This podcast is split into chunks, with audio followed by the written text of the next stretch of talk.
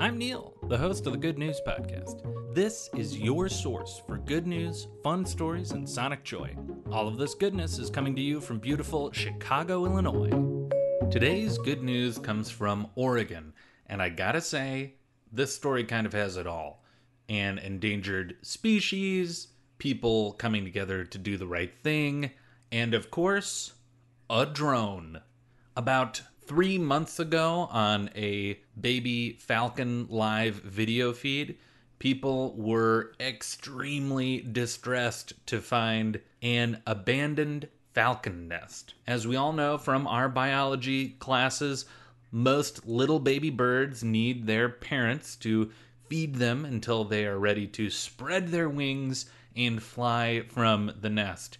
And now these little baby birds near Yaquina Head Lighthouse in Oregon were left to fend for themselves. The little baby birds fell from the nest, which is bad news, but I'm happy to tell you that one of the birds, nicknamed Lucky because it is the lucky one, was taken in, rehabilitated, and trained by a falconer named Dave Cherry. He has been doing this for a long time and is quoted as saying, My whole goal was to get that bird into good shape. They have really good instincts, and I knew pretty quickly that she was going to be just fine. I'd love to see a Rocky Balboa style training montage of Dave and Lucky getting ready for the big wild release. But the part that really stuck out to me was that he would attach food to a drone and fly it around to get Lucky prepared to hunt out in the wild.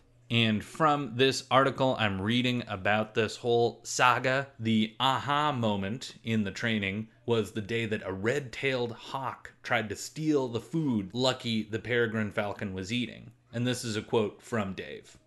She initially jumped off the food because she wasn't willing to die for it, and continues, When she started swooping in on the hawk, I knew she was just about ready to be released. Lucky was released out into the wild at Cape Perpetua just about three months after she fell out of her nest. So good work, Dave, and good luck, Lucky. That is the good news I've got for you today. Enjoy the rest of your day. Thanks for listening. If you've got good news or an idea for the show, amazing. Send an email to hello at thegoodnewspodcast.fm. While you're at it, follow us on Twitter at The Good News Pod. If you love the show, think about supporting our Patreon or reviewing us wherever you're getting this podcast from. Both are great. The music you hear on the show is from Poddington Bear. Have a great day.